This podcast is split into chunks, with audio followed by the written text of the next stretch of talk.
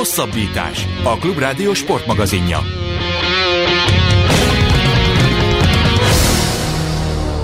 Nagyon sok szeretettel köszöntjük a Klubrádió hallgatóit, Farkasvölgyi Gábort és Rév Dánielt hallják. Ez a hosszabbítás, ahol ezúttal is két témával foglalkozunk. Először is Kicsit beharangozzuk, persze kis visszatekintéssel az első hétvégére a férfi kézilabda bajnokok ligáját, a második részben pedig a budapesti World Urban Gamesről fogunk egy beszámolót hallani elsősorban a BMX-el kapcsolatos részekkel. Itt van velünk a vonalban Márta Bence, a hosszabbítás újságírója. Szia Bence! Sziasztok, köszöntöm én is a hallgatókat. Elkezdődött a kézilabda bajnokok ligája, azért is kezdjük ezzel a műsort, mert hogy ez azért mindig egy fontos pillanat a magyar klubcsapatok életében, de ne foglalkozzunk még a mögöttünk hagyott mérkőzésekkel, hanem foglalkozunk azzal, hogy mi változott a nyáron, melyik csapatokat érzed erősebbnek, mint, amelyek, mint amilyenek tavaly voltak, és melyeket gyengébbnek az átigazolási piac után. Hm. Hát ugye nyilván érdemes azt hiszem, hogy a címvédővel kezdeni, amelytől azért tavaly is én azt gondolom, hogy óriási meglepetés volt, hogy meg tudták nyerni. Ugye ismertek voltak a Várdárnak a problémái, egy ideig még az is a levegőben lógott, hogy be sem tudják fejezni a szezont, aztán valahogy mégis úgy összerántották magukat. Egy nagyszerű edző és egy nagyon-nagyon jó szellemű csapatnak köszönhetően, hogy végül mind a két magyar csapatot legyőzve megnyerték a sorozatot. Ők azért gyengültek, ez szerintem elég egyértelmű.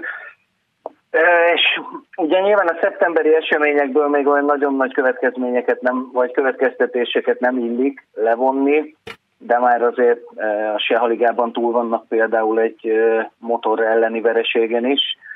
Úgyhogy ők azért gyengültek. Azt gondolom, hogy a, a hagyományosan nagyoknak tartott csapatok azért megőrizték a, a státuszukat.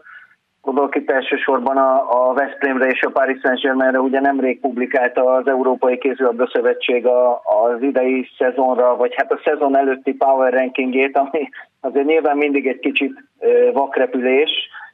Én már, én már nem írok az Európai Kézilabda Szövetségnek, de még a levlistán fönt vagyok, és sokat levelezgetünk a többi szerzővel, és hát nagyon szétszórt a vélemények azt illetően, hogy kiknek lehet jó, és kiknek lehet kevésbé jó szezonjuk. Abban úgy látszik, hogy konszenzus van, hogy ezt a valóban két hasonlóan erős sorral rendelkező Veszprémet mindenki az egyértelmű esélyesek közé sorolja. De hát ugye tudjuk, hogy ebben a lebonyolítási rendszerben nagyon-nagyon nehéz tippelni, hiszen van egy, van egy bajnokság, és aztán van egy külön bajnokság Kölnben, amin már csak négy csapat vesz részt tehát tulajdonképpen el kell jutni Kölnig, és aztán nem egész évben kell a legjobbnak lenni, hanem ott azon a bizonyos hétvégén. Veszprémet ugye nagyon sokan amellett, hogy már tavaly is bombaerősnek tartották, most még erősebbnek gondolják, hiszen például a csapattal válogatott szinte mindent megnyerő és egyéni díjakat is bezsebelő Rasmus Lauge érkezett többek között. Most már mi, mi lehet az, ami elválasztja Veszprémet attól a hőn áhított BL győzelemtől? A Final Four lebonyolítás? Hát igen, ez, ez egy borzasztó nehéz kérdés, nyilván Veszprémben is erre keresik a választ. Azért a tavalyi szezonról el kell mondani, hogy, hogy Dávid Davis edzőnek gyakorlatilag a nulláról kellett felépíteni ezt a csapatot, tehát hiába volt erős a keret, és hiába tartották a Veszprémet a kereterőssége alapján esélyesnek. Valójában már az is óriási bravúr, hogy egészen a döntőig verekedte magát ez a csapat, hiszen csapatkohézió és legfőképpen erőnlét és koncepció nélküli csapatból kellett David Davisnak építkeznie. Ezt gyönyörűen megoldotta ezt a feladatot, még akkor is, hogyha a döntőben azért, azért benne maradt egy óriási siker, én a mai napig így érzem hogy, hogy mi lehet az, ami, ami most tol még egyet ezen a Veszprémen, most nem tudom megmondani. Nyilván az, hogy nincsen nagy Laci, az, az szerintem egy nagyon fontos tényező, már hogyha a kevés negatívumról akarunk beszélni. Vannak azért idősebb játékosok, de most olyan, tehát amint eszembe jut egy, egy negatív dolog, ami mondjuk a Veszprém ellen szólt, egyből eszembe jut két másik, ami meg mellettük, tehát ez most egy akkora hatalmas nagy és annyira bombaerős keret, hogy adott esetben egy, még egy durva sérülés hullám ellenére is egy, egy BL győztes matériát tudnak pályára küldeni. Nagyon jól néz most ez ki, ez ugye látszott az első fordulóban, ahol ugye a védekezés két alapembere nélkül tudtak nyerni, ráadásul úgy, hogy elfogadhatónak tűnő 28 gólon tartottak egy kivondottan erős ellenfelet. Ez is, ez is feltétlenül azért előremutató dolog, azt hiszem. Nagy Laci kispadon való jelenléte az azt próbálja meg pótolni, ami vele eltűnik a csapatból szellemi szempontból, tehát azt a vezérszerepet, amit ő évek óta betölt a akármelyik csapatában is játszik, azt sportigazgatóként a padra leülve időkéréseknél egy-két jó tanácsot adva tudja valamilyen szinten pótolni a Veszprém? Hm, szerintem nem. Azt, amit ő a pályán jelentett a Veszprémnek, azt azt a kispadon ülve nem tudja, nem tudja hozni Laci, ebben egészen biztos vagyok. Szerintem neki csak egy hiányzik, hiányzik a hangulat, meg hiányzik ez az egész bizsergés, ami azért végig kísérte az elmúlt húsz évét az életének, de nem azt mondom, hogy játéktudásban nem tudják pótolni Nagy Lacit, mert azért nem volt már fiatal, tehát az már túlzás az utóbbi években is túlzás lett volna azt állítani, hogy ráépül ez a Veszprém, de az, amit ő a, a, a kiélezett helyzetekben hozzá tudott adni ezzel a rutinnal és ezzel az egészen elképesztő játékintelligenciával, azt azt gondolom, hogy a kispadon ülve nem fogja tudni átadni, de hát ne legyen igazam, tévedjek nagyot, és jelentsen igenis sokat a csapattársaknak, hogy ott van velük még most is, hiszen én hosszú éveken át mondtam, hogy ő, ő a világ legjobb kézilabdázója, abból a szempontból, hogy a legkomplettebb is. Olyan lesz a szerepe, mint Uli Hönesnek a Bayernnél. Bente, ez a szezon lesz, ez a szezon lesz David Davis első olyan idénye, amikor tényleg, ahogy te is mondtad, elejétől kezdve ott van felkészülési időszakban is a csapat mellett. De korábban volt a Várdárnak az edzőjelete utána, hát ilyen szövetségi kapitányi tisztségeket töltött be Oroszországnál, mondjuk asszisztens volt, aztán Egyiptom. Mi az, ami, mi az a szellemiséget, mi az a, a taktika, az a, az a játék, amiben mást várhatunk tőle, mint a, a korábbi Veszprémi mestertől. Miben változhat a Veszprémnek a játéka? Szerintem ő már kiterítette a kártyáit, tehát az idei szezonra azt gondolom, hogy olyan óriási nagy meglepetés nem várható, ha csak annyiban nem, hogy gyorsabb lesz a Veszprém. Ugye tavaly azért már egy idősebb csapattal kellett volna olyan eredményeket elérnie, amikkel elégedett lett volna már a Veszprémi tábor, és ezért ez nyilván egy nagyon-nagyon nehéz feladat volt az övé, hiszen amellett, hogy, hogy taktikailag is gatyába kellett rázni a csapatot, olyan dolgokkal kellett foglalkozni, amivel amúgy nem kellene egy edzőnek októberben, gondolok itt elsősorban az erőnléte, de az, az biztos, hogy idénre e, megnőttek a variációs lehetőségei, tehát e, nagyon széles repertoárból választhat, és amennyire lehet tudni, azt gondolom, hogy gyorsítani fogja a Veszprém játékát. Ezt mutatja, hogy nála például folyamatosan védekezik az egyik irányító. Ugye Nádicsics és Léka is folyamatosan fent van védekezésben, próbál minél kevesebbet cserélni, és hát természetesen a, a, a védekezést, ami nélkül nincsen győzelem, azt kell még úgy összeraknia, hogy, hogy beépít minden játékost, és így minden posztra lesz legalább egy cseréje, nem is csak a sérülések miatt, hanem például elnézve a bajnokok ligája döntőt. Hát ugye, ahogy Sterdikádi fogalmazott, nem mindenki nőtt fel a BL döntő uh-huh. színvonalára fejben. Ez, ez az idei szezon nagy feladata. Mert azt gondolom, hogy minőség az, az bőven-bőven van a BL győzelemhez, a játékos keret mélysége bőven megvan, a szakmai hozzáértés az, az egyértelműen megvan, fejben kell készen állni majd azokra, azokra a, a legfontosabb meccsekre, amik a Kölnig vezető úton jönnek majd, és majd természetesen Kölnben. És ebben segíthet az, hogy néhány év kihagyás után visszatért a csapat a Szeha ligába, ebbe a hát ilyen balkáni, kelet-európai, nem is tudom milyen ligának nevezem, mert már kínai csapat is van. Szóval ez, ez, ez miben segíthet?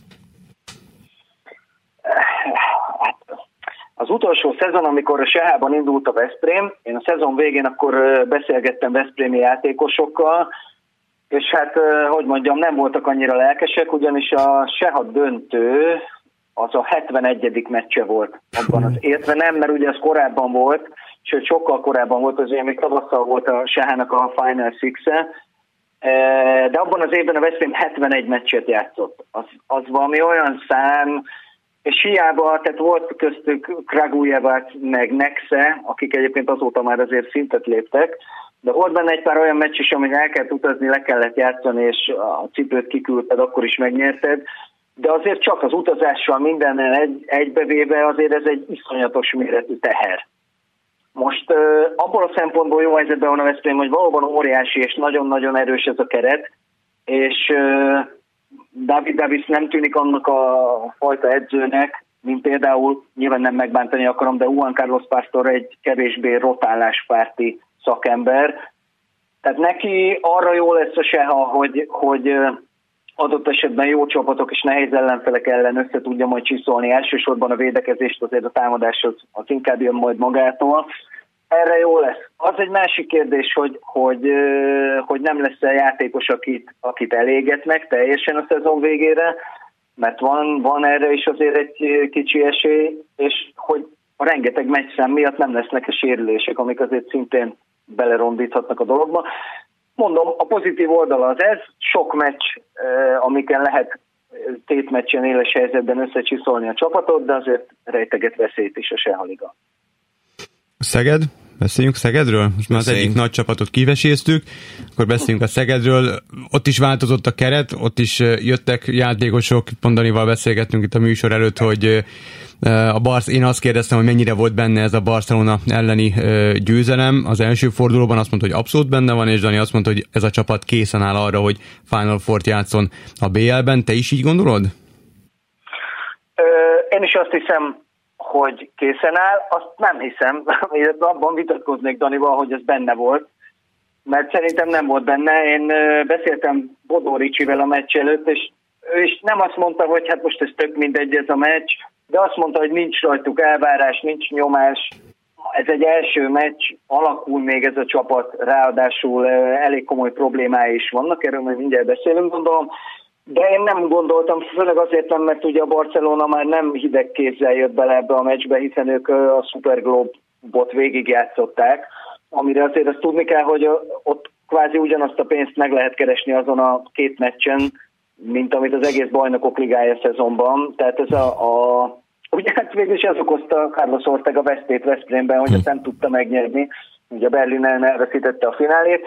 A Barcelona most ezt megnyerte a Kiel ellen egy elég botrányos meccsen, de az a lényeg, hogy ők már meccsből, nagyon komoly meccsből jöttek, és nyilván nem lebecsülve a magyar bajnokságot, azért az a három bajnoki meccs, amit a Szeged lejátszott és megnyert tehát átlagosan ilyen 10-12-13 gólos különbségekkel, az azért egy kicsit más felkészülés. És hát a Barcelona az Barcelona, tehát ez egy bombaerős csapat, és minden körülmények között óriási dolog legyőzni őket, így meg aztán főleg. És akkor, hogyha ráfordulhatunk arra, hogy miért nagy dolog még, ugye egy Barcelonát nem tudsz megverni, hogyha nincs 40% fölötti kapus teljesítményed, és a védelmed nem áll úgy a lábán, hogy nem tartja őket Hát én azt mondtam volna, még a 28 is sok, hát szerencsére elég lett, de ez azért különösen óriási nagy eredmény, mert ugye Blaževic nincsen. És azt tavaly is láttuk azért a szezon végén, hogy ő azért egy elég alulértékelt játékos, de az ő hiányát azt azonnal megérzi bármelyik csapat, amiben játszik. Most szerencsére volt, aki átvette a szerepét, Ráadásul a jó csíró azt hiszem, hogy három-négy hónapot egészen biztosan Igen. úgyhogy, úgyhogy az azért megnyugtató volt, hogy Bányidi elsősorban egészen extra játszott ezen a meccsen szerintem. Megmondom, hogy miért mondtam azt, hogy szerintem benne volt, mert szerintem egész egyszerűen most van olyan erős a Szeged, hogy Szegeden bárki ellen képes nyerni, még akkor is, hogyha van négy sérültje. Ez az egyik ok. A másik meg az, hogy Szegeddel szerintem az elmúlt években mindig az volt a probléma, hogy túl sok új játékos érkezett, és mindig, mindig jött még három, négy, még öt, hat játékos. És most viszont igazából én azt hiszem, hogy olyan játékos, aki jelentős perceket fog a pályán tölteni, az egyrészt Mikler, aki már volt Szegeden, tehát ismeri a környezetet, nem kellett neki bemutatkozni a szertárosnak. A másik meg Stepancic, akinek meg nyilván a sok délszláv játékos plusz Marko Krivokapic másodedző is segíti a beilleszkedését, és Stepancic megosztott szereplő lesz a saját posztján Makédával, aki meg már egy évet leúzott Szegeden. Tehát most azt éreztem, hogy ne, nem kell megint felforgatni a félvilágot és újjáépíteni a csapatot, hanem ez a két játékos, aki jött, ez könnyen beilleszkedhet, és ezért lehet már jó az elejétől kezdve a Szeged az idén. Ezek nagyon jó gondolatok, és abszolút egyetértek velük. Én is azt hiszem, hogy az egy nagy probléma volt, hogy Juan Carlos Pastor nagyon sokat, sok játékos cserélt ki. Ez a folyamat egy kicsit már tavaly megállt, nem azért, mert számban kevesen jöttek, hanem azért, mert olyan játékosokat igazolt tavaly a Szeged, akik már sokkal könnyebben illeszkedtek be a spanyol rendszerbe. Ugye Álilovics is spanyol edzők alatt is védett, Spanyolországban is játszott, ugye Kányászt és Mekédát nem kell külön bemutatni, tehát ez a tendencia megállt, és ebben teljesen igazad van, hogy idén is nem jött nagyon sok olyan játékos, akiket be kell építeni, Ugye a szélső esete az mindig más, mert ugye Radivojevicsről nem beszéltünk, aki egyébként óriási játszott a Barcelona ellen. E, azt hiszem, hogy talán a legeredményesebb, nem, nem, Makéda eredményesebb volt. Mindegy, jó játszott Radivojevics is nagyon, egy kicsit nekem azt hiányzott most, hogyha már Pásztorról beszélgetünk, hogy egy kicsit talán forgathatta volna megint többet a csapatot, tehát egy picit megint olyan érzése van az embernek, hogy meg lesz az alapcsapat, és ők lesznek csapágyasra hajtva a szezon nagy részében. Nem hiszem, hogy Kasparek vagy akár a Kisrosta megkaphatott volna egy pár percet, mert nekik meg nagyon nagy szükségük lenne a játékpercekre, pont az ilyen meccseken. Igaz, hogy ha most Pásztor hallgatna minket, akkor azt mondaná, hogy megvertem a Barcelonát, akarsz még valamit mondani, és akkor én mondanám, hogy köszönöm, nem akarok semmi mást mondani. Ez, ez miatt van egy nagyon pici hiányérzetem, egyébként semmilyen szinten nincsen, hiszen a Szeged egy, egy fantasztikus meccset hozott le, illetve egy fantasztikus első félidőt hozott le, és a másodikban pedig bebizonyította, hogy, hogy mentálisan is nagyon egyben van ez a csapat, mert 10 perccel a vége én azt gondoltam, hogy ebből vereség lesz, szintén szólva. Hát igen, amikor jött fel a Barca, akkor az necces pillanat volt. Csak visszacsatolva, amit mondtál, azért nem véletlen, hogy Pásztort nagyon sokszor ilyen Napóleon-szerű figuraként rajzolják meg a karikaturisták. igen. Igen, igen. Neki most az idei szezonban én azt gondolom, hogy újra ugyanaz lesz a feladata, amit tavaly nagyon úgy nézett ki, hogy megoldott, és aztán a legrosszabb pillanatban megint visszaért. Ugye korábban éveken keresztül a Szegednek az volt a problémája, hogy belement a fontos meccsekbe, jól játszott, jöttek a gólok, jött a jó védekezés, és aztán volt egy 10 perces homály, amikor teljesen szétszaladt a ménes, és azzal nem tudtak mit kezdeni, és azzal kikaptak. Akár a Veszprémtől, akár a fontos BL meccseken, ezeken ment el. És úgy nézett ki, hogy tavaly ezt a problémát nem csak, hogy megoldja a Szeged, de még a visszájára is fordítja. Azért tavaly emlékszünk ősz vége felé, volt Zsinorban három-négy olyan meccs, hogy valami botrány rosszul játszott a Szeged, de megnyerte a meccseit idegenben is. És aztán eljött a tavasz, és hát valami történt szerintem a télen, sajnos nem tudom megmondani, hogy micsoda. Valami ott történhetett, mert visszaköszöntek újra ugyanezek a gondok. Ugye megnyerte a Szeged a Magyar Kupát, de emlékezzünk vissza, hogy egy káprázatos első félidőt egy milyen második követett, és aztán a BL-ben még a, a, a nyolc közé még elég simán mentek be, mondhatjuk talán, de ott a Várdár ellen újra, újra visszaköszönt. Ugyanez egy rövid periódus volt, amin, amin el is ment, nem csak a meccs egyébként, hanem a, a továbbjutás is, hiszen azért egy mínusz nyolccal mentek vissza Szegedre, azt, azt a Várdár ellen megfordítani óriási probléma. Most abból annyiban feltétlenül tetten érhető az előrelépés, hogy megvolt ez a kb. 14-15 perces teljes homály periódus, mégis meg tudták verni a Barcelonát, és innentől kezdve nincs kérdés, mert ez, ez ez bármikor óriási bravúr. Említetted, hogy van hiányérzetet, nekem is van hiányérzetem, és nem akarok ilyen károgó lenni, de nekem a legnagyobb hiányérzetem az, hogy a Veszprémben egy, a Szegedben pedig a kezdőcsapatban, a jól számolom négy magyar játékos van. Ez egyszerűen nem működik másképpen jelenállás szerint, tehát nincs annyi magyar jó játékos, amely, amely egy ilyen tervekkel nekiálló, az idénynek nekiálló két szuper csapatot segíteni tudna, és ezért kell a töménytelen mennyiségű külföldi, vagy igazából ez tetten érhető nemzetközi szinten is? Hát fogám, gyönyörűen megválaszoltad a saját hát akkor köszönöm szépen, leteszem a mikrofont, fülhallgatót.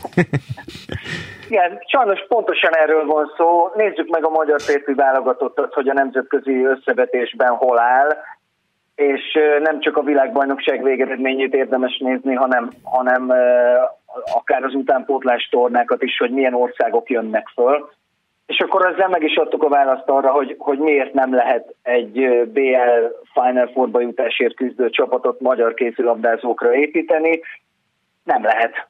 Mm, a nőknél talán lehetne egyébként, ott, tehát a Győrnél talán érdemesebb feltenni ugyanezt a kérdést, de igazából nem, mert ott, meg, tehát ott is az a helyzet, hogy ha felmerül ez a kérdés, akkor megmutatják a BL serleget, és akkor csönd van mindenkinek, mert tulajdonképpen erről szól ez az egész dolog. Nem, nem lehet, tehát nem is nagyon tudnék mondani olyan magyar játékost, aki nem, aki nem ezekben a csapatokban játszik, és komoly erősítést jelentene. A való elküldése egy kicsit meglepett Szegedről, de csak azért, mert ő egy, egy végtelenül jó szellemű, és egy, egy nagyon jó fejű sportoló, aki mindig minden csapatnak jól jön.